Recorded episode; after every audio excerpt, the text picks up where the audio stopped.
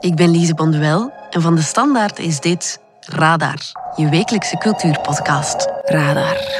Radar. Radar. Radar.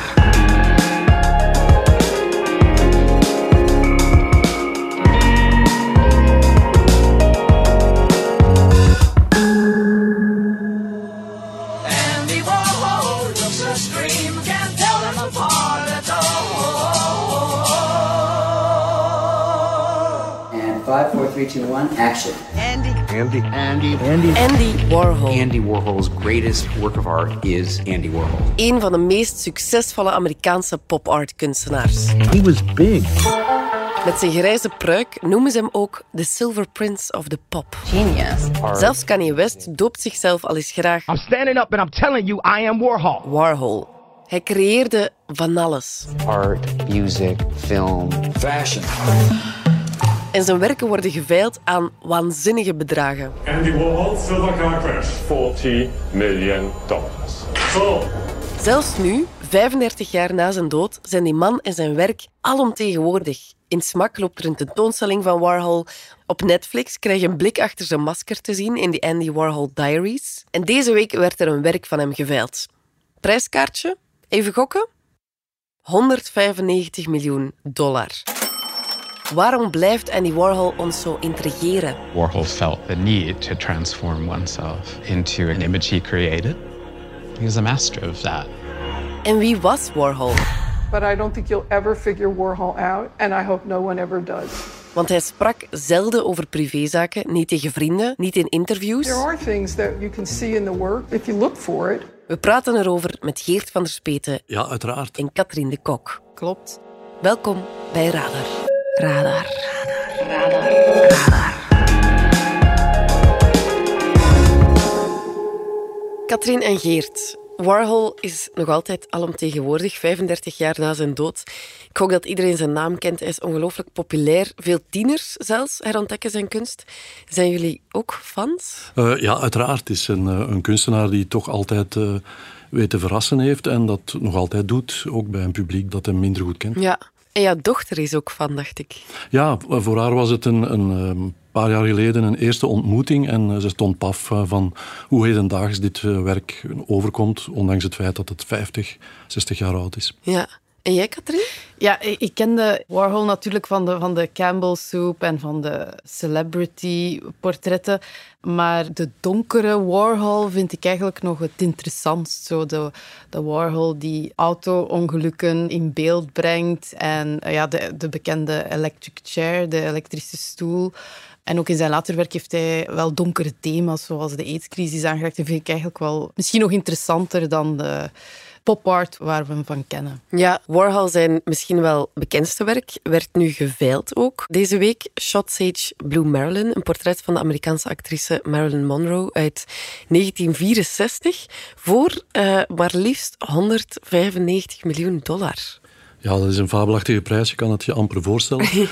Maar je zegt het ook, het is zijn, eh, zijn bekendste beeld, Ja. een, een iconisch beeld eigenlijk. En hij stelt Marilyn Monroe niet als een filmster voor, maar als een soort van hedendaagse icoon. Helemaal in het katholieke gedachtegoed waar hij toch nog eh, altijd in zat.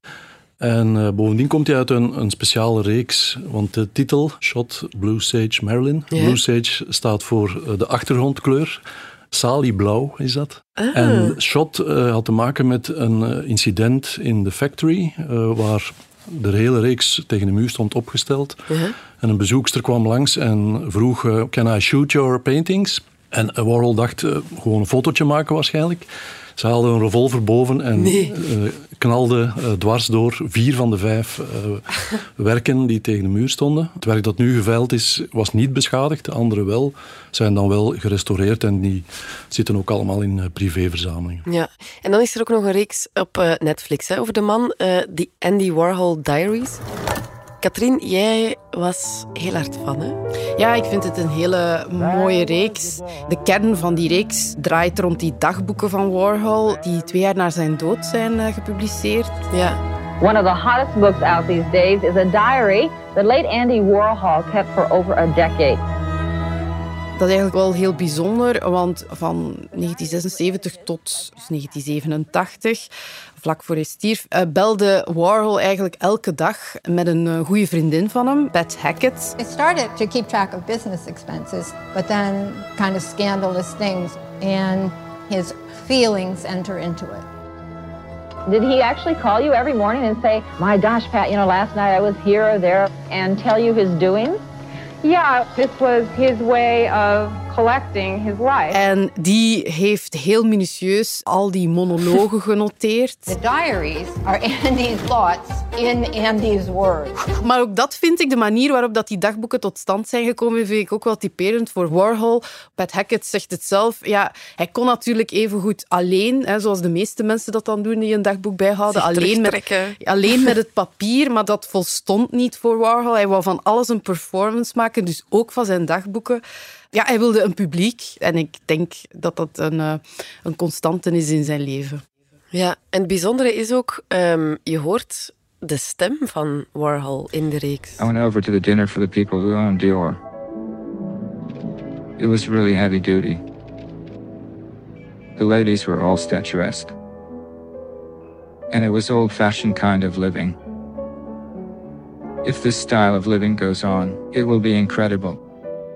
Het is ehm, eigenlijk een acteur, Bill Irwin, die die eh, dagboeken heeft ingelezen. En dan hebben ze daar artificiële intelligentie op losgelaten, zodat je echt de, de klankkleur en eh, ja, de stem van Warhol krijgt. En eh, je kunt daar natuurlijk een, ethische vraag over stellen van is het wel oké dat je iemand na zijn dood, Ja, dat je hem eigenlijk dingen, ja, dingen laat zeggen die hij niet gezegd heeft. Nu heeft hij dan wel ooit gezegd tegen Pat Hackett natuurlijk, maar hij heeft daar eh, eh, zijn toestemming eh, niet voor gegeven. Maar de makers hebben dus wel de toestemming van de Annie Warhol Foundation, dat is dan de stichting die zijn werk beheert. En eigenlijk vind ik het wel heel goed werken, want het maakt die reeks nog intiemer dan ze zonder die stem zou zijn. Ja, en de makers zijn ook geen onbekenden, hè? Ehm, is gemaakt door de superproducer Ryan Murphy, die we kennen van Ratchet en American Horror Story. De regisseur is ook een bekende naam. Die eh, heeft de documentaire over de New York Times eh, gemaakt. Ja, Andrew Rossi. Ja, klopt. Een heel interessante reeks die meer de, de menselijke kant van die kunstenaar eh, naar boven haalt. Ja, ja, de serie geeft echt een inkijk in zijn hoofd. Hè? Want Mhm. tijdens zijn leven liet hij zich, en dat is misschien nog een understatement, niet echt kennen. Hè? Nee, nee. well, there's not very much to say about, you know, about me. En dat blijkt ook opnieuw in die reeks. Dus ze hebben eh, kunstexperts, maar ook goede vrienden van hem voor de camera gehaald. Andy was like really great actors. They don't cry or they don't act vulnerable. He deliberately lied to the press. Again, I think in creating this mystery around himself. He's perpetuated this myth, the myth of Andy Warhol. En op een bepaald moment blijkt toch dat zelfs tegenover vrienden, kennissen, wist hij zijn privéleven soms heel goed af te schermen. Laat staan tegenover eh, ja, de, de buitenwereld. Verder was hij een man van, van veel woorden, zo blijkt eh, uit eh, die reeksen ook, maar eh, totaal niet zeggende woorden. Hè. Hij blonk uit in oppervlakkigheid. eh, zijn meest geciteerde uitspraak was oh so fabulous. Hij vond, Mm. al- hij vond alles geweldig. Ja. En Mm. behalve de inner circle komen in die reeks ook ehm, critici, getuigen, ehm, museumconservatoren aan bod. En, en het is ook wel interessant om, om enkele stemmen daarvan te horen. Er zit ook een Australische criticus bij, Robert Hughes. eh, bekende figuur in, in de jaren 60 en 70 Ja. als criticus, die eh, Warhol vergeleek met Picasso. Interessant, omdat Picasso de, de vorige titelvoerder van het duurste kunstwerk van de 20e eeuw. En eh, Robert Hughes zei, ze waren goed in roddelen en er werd veel over hen geroddeld. Maar Picasso was wel eh, de man van eh, de energie en de mannelijkheid, terwijl Warhol stond voor passiviteit en seksloosheid. Warhol is nearly as famous as Picasso, at least on the level of chit chat and gossip. But Picasso was famous for his energy and masculinity, Warhol for his passivity and sexlessness. Warhol's autistic stare was the same for heroes and heroines. All you learn is that celebrity breeds clones, thousands of signs for itself, a series without limit. The image is less painted than registered. No nuances, just slips in the silkscreen. It wants you to glance at it like a television screen rather than scan it like a painting. Dus het was een vernietigend uh, oordeel, niet alleen over de, de kunst, maar ook over de mens, ja. uh, Warhol. Maar natuurlijk, dat, dat imago van, van de asexuele kunstenaar, dat was ook iets wat hij echt cultiveerde. Mm. Hè. In interviews zei hij ook vaak dat hij totaal niet geïnteresseerd was in, in seks. What do you think about sex, Andy? I don't. Wat hem ja, enigszins toch excentrieker uh, maakt dan hij al, al, uh, dan hij al was. Uh, maar het interessante aan de Andy Warhol Diaries is dat dat, dat imago van een soort asexueel wezen volledig doorprikt wordt. Die, ja, de weirdo. ja, voilà. Hij kon wel degelijk lief hebben. I'm just a freak. I wasn't very close to anyone. Although, I guess I wanted to be dat imago, ja, dat was maar uh, ja, om de mythe eigenlijk nog groter te maken. Ja, ineens komen zijn emoties aan bod. Ja. Ja. Nu, je zei het al, dat imago van asexuele kunstenaar, hij cultiveerde dat enorm. Um, maar zijn kunst daarentegen was af en toe best wel seksueel getint. Ja, ja. Uh, plus ook de manier waarop hij over aids sprak. Ja. Daaruit kunnen we toch wel afleiden dat hij best ook wel struggelde met zijn geaardheid. Ja, hij heeft zeker, zeker geworsteld met zijn geaardheid. Ook al vanwege, wat Geert ook al zei, zijn katholieke achtergrond. Uh, was het zeker niet evident. Ook de tijdsgeest, wat heel goed uh, naar voren komt in, in die documentaire, is de grote homofobie van die periode, de jaren 60, 70, 80, aanwezig was. Zelfs in um, een progressieve New York was het zeker niet evident om uh, een coming out te doen. I do believe that uh, certainly AIDS, venereal diseases, all of these kinds of things is a definite form of the judgment of God upon a society. The 700 Club, PTL Club, you had Jerry Falwell saying that AIDS is God's punishment for being gay, and he was like saying this every day. En dan was er natuurlijk in de jaren 80 de AIDS-crisis en Warhol daar zelf heeft een heel... Um,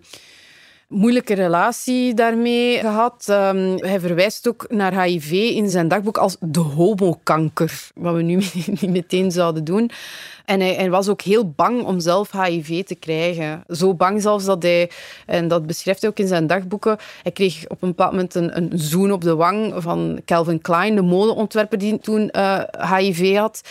En hij beschrijft dat op een zeer ja, eigenlijk denigrerende manier, uh, hoe hij dan probeerde van, uh, om te gaan met het idee van ik ben misschien besmet door Calvin Klein. Ja, uh, hij begon echt te panikeren. Ja, hij begon hè? echt te panikeren. Ja.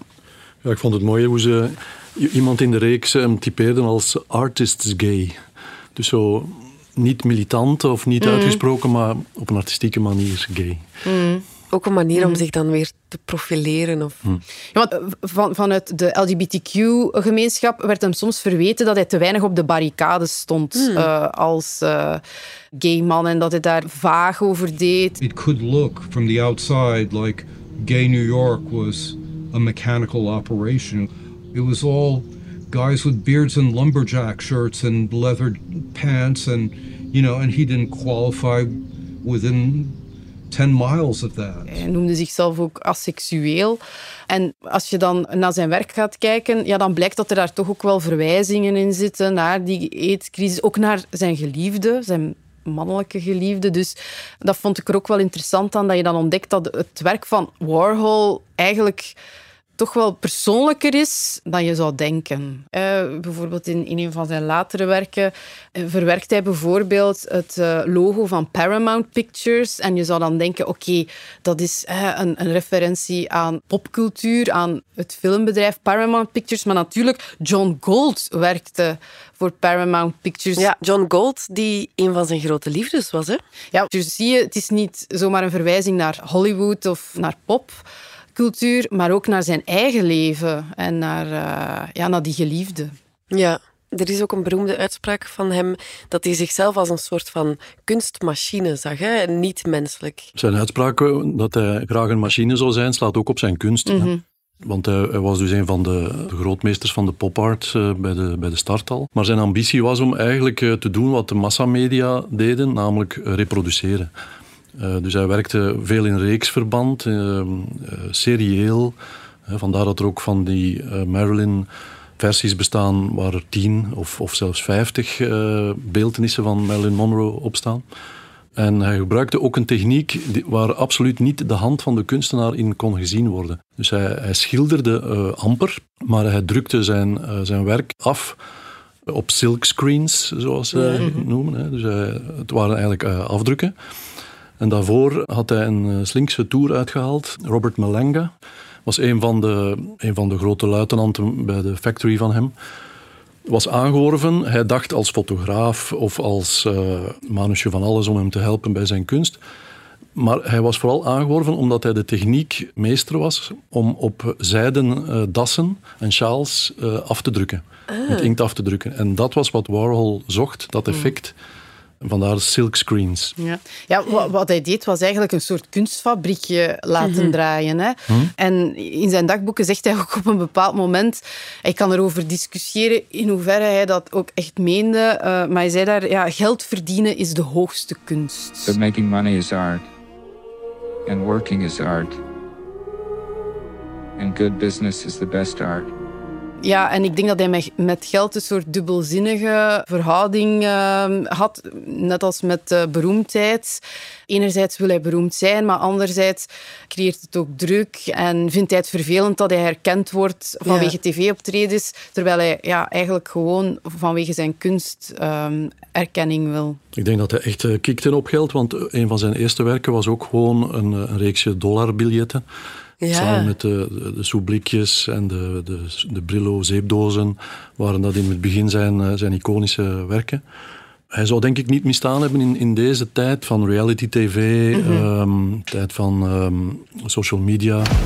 Andy Warhol's greatest work of art is Andy Warhol. Hij was zijn, zijn eigen influencer eigenlijk. Hij maakte voortdurend eh, zelfpromotie ja, hij kikte op, op in de belangstelling staan. Ja. Had hij vandaag nog geleefd, dan had hij zeker samengewerkt met de Kardashians. en, uh... De plankaart. die misschien... Van een ander niveau. Ja, van een ander kaliber. Maar enfin, uh, hij zou zeker... Uh, ja, hij zou zeker minstens zijn eigen reality-reeks gehad hebben. En, ja, hij omringde zich ook graag door de high society, hè? Ja, ja, ja, ja. Niet alleen zo de wilde artistieke scene in de jaren zestig, ja, die dan uh, uh, al die artiesten um, en excentrieke mensen die naar de factory kwamen, maar, maar later is hij dan, heeft hij zich echt ook op de rijke, ja, meer burgerlijke mensen, uh, de elite gericht, die zijn kunst konden kopen, hè, die geld hadden om, om al zijn werken te kopen. En ja, dat vond hij ook heel fijn om champagne te gaan drinken met kunstverzamelaars. Eh, blijkt ook. Ja, het blijkt ook uit de, keuze van, um, voor zijn onderwerpen. Uh, hij kikte volledig op celebrity, ook omwille van het tragische kantje dat daaraan mm -hmm. was.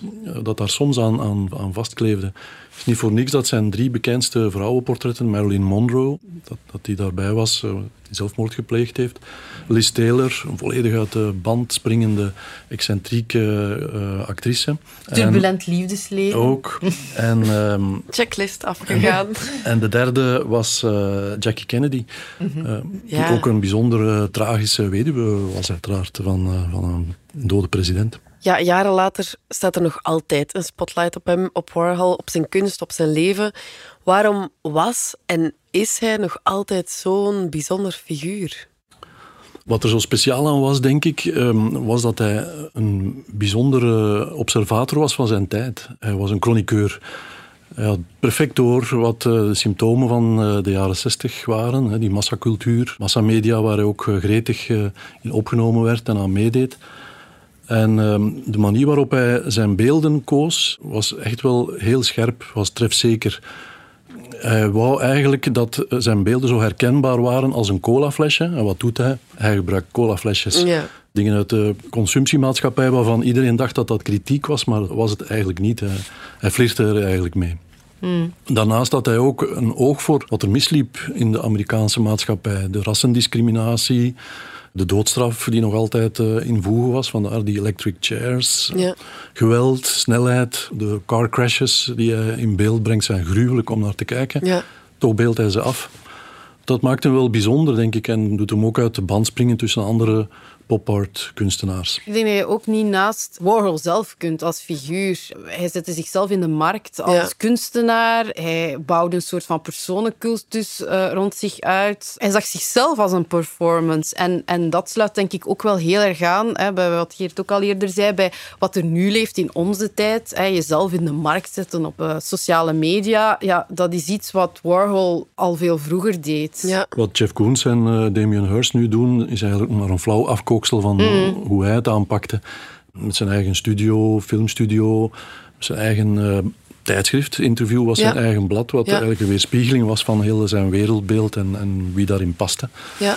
Hij was een business artist, zo noemde hij zichzelf. En waarom komt die populariteit nu terug? En zeker ook onder jongeren. Ik denk dat ze nooit weg geweest is, eerlijk Mm. gezegd. Dat, ehm, hij is eh, iemand die, eh, die makkelijk herkenbaar is. Zijn werken zijn ook altijd heel flashy en, en kleurrijk, eh, springen meteen in het oog. En ja, je ziet ook dat dat een, een soort van mechanisme geworden is. Dat seriële, dat repetitieve dat in zijn werk altijd terug opduikt, is eh gemeen goed geworden nu. Je kan het gebruiken om iemand mee te portretteren. Je kan iemand verwarholen op dit moment. Hmm.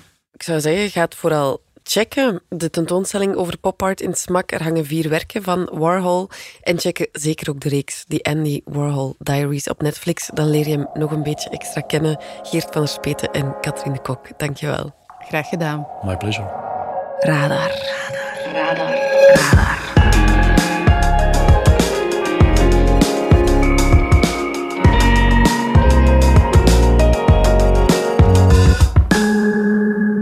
sluiten zoals elke week af met een eh, goede cultuurtip.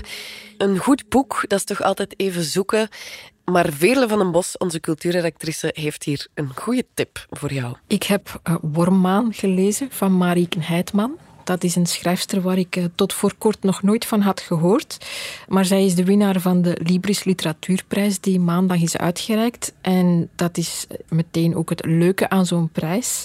Uh, dat je schrijvers leert kennen die je anders misschien niet meteen vastgepakt zou hebben. Nu, Wormmaan is een beetje een surrealistisch boek. Ik heb er wel heel erg van genoten. Er zijn twee verhaallijnen. De eerste gaat 9000 jaar terug in de tijd naar het begin van de landbouw. En er is een genderfluïde vrouw, Ra, die haar eigen gemeenschap ontvlucht en terechtkomt in een andere nederzetting, boeren, en die daar wordt aanvaard omdat zij denken dat ze bijzondere krachten heeft, maar vooral ook omdat ze erwtenplantjes bij zich heeft. Dat is een nieuw gewas dat die boeren nog niet kennen en dat veelbelovend is in een tijd van droogte en dreigende hongersnood. Dan heb je een tweede verhaallijn over Elke. En Elke is een zaadveredelaar uh, en die een kei is in haar vak, die al zeven jaar bezig is met het veredelen van een pompoenras, een superieure pompoensoort uh, te kweken. En op het moment dat ze daarmee klaar is, uh, is een concurrerend bedrijf haar net te snel af, waardoor haar pompoen niet op de markt kan komen. Dus ze is heel ontgoocheld uiteraard en ze trekt met een zak erwten naar een waddeneiland met het plan om met die erwten de omgekeerde weg te bewandelen, om die terug te ontwikkelen naar het oerras van de erwt. En dat is een symbool voor haar eigen zoektocht, want ze is uh, ook op zoek naar haar eigen genderidentiteit. Net als Ra is ze de eeuwige andere. Ze wordt bij de bakker altijd aangesproken als jonge man. Mensen kijken haar twijfelend aan. Um, en ja, ze zit daarmee in de knoop. En die twee verhaallijnen samen, ja, dat uh, gaat eigenlijk over de tunnelvisie die wij allemaal hebben. Hè. We beïnvloeden elkaar en hebben dan uiteindelijk niet door uh, dat die invloed er is. Dus we zijn al 9000 jaar bezig met uh, planten te beïnvloeden, maar we beïnvloeden ook elkaar. Dus mensen en planten zijn afhankelijk van de context waarin ze leven. Het is geen gemakkelijk boek, maar ik heb er enorm van genoten. Het is, het is heel mooi geschreven, het is heel uh, barok geschreven, maar tegelijk heel uh, secuur en trefzeker. Ze is zelf ook bioloog hè, en ze geeft les aan een landbouwschool en dat is er wel aan te zien. De manier waarop ze over natuur schrijft, over het, het veredelen van planten, over, over evolutie, over zaad, dat is echt uh, heel knap. En ook zo het innerlijke onbehagen van, van Elke is, is heel uh, indringend beschreven met die innerlijke stem die voortdurend commentaar geeft. En het boek zit ook vol met heel uh, trefzekere beelden. Dus op een bepaald moment op dat Waddeneiland wil ze een fiets gaan huren Maar dus, uh, ja, die verhuurder heeft alleen nog maar tandems over. En ja, dan neemt ze uiteindelijk maar die tandem, rijdt ze met die tandem rond. Maar ja, de, de, vrouw die ik nooit werd, zit dan natuurlijk achteraan op, uh, op het tweede zadel ballast te wezen en, en commentaar te geven ook de hele tijd. Dus dat is um, heel mooi gevonden. Het hele boek zit, zit heel uh, vernuftig in elkaar. Het was voor mij een ervaring. Het is een schrijfster die ik heb leren kennen, die veel talent heeft. Ik hoor bij boekhandels in Nederland, de Libris boekhandels, die al een beetje knorren omdat deze winnaar geen commercieel succes zal worden. Ja, dat zal ook wel. Maar ik vind het wel geweldig dat uh, Mariken Heitman, die echt wel heel wat in haar mars heeft, hierdoor meer bekendheid zal krijgen, ook in Vlaanderen. En ook meer lezers zal krijgen en dat verdient ze volop. Radar. Radar. Radar.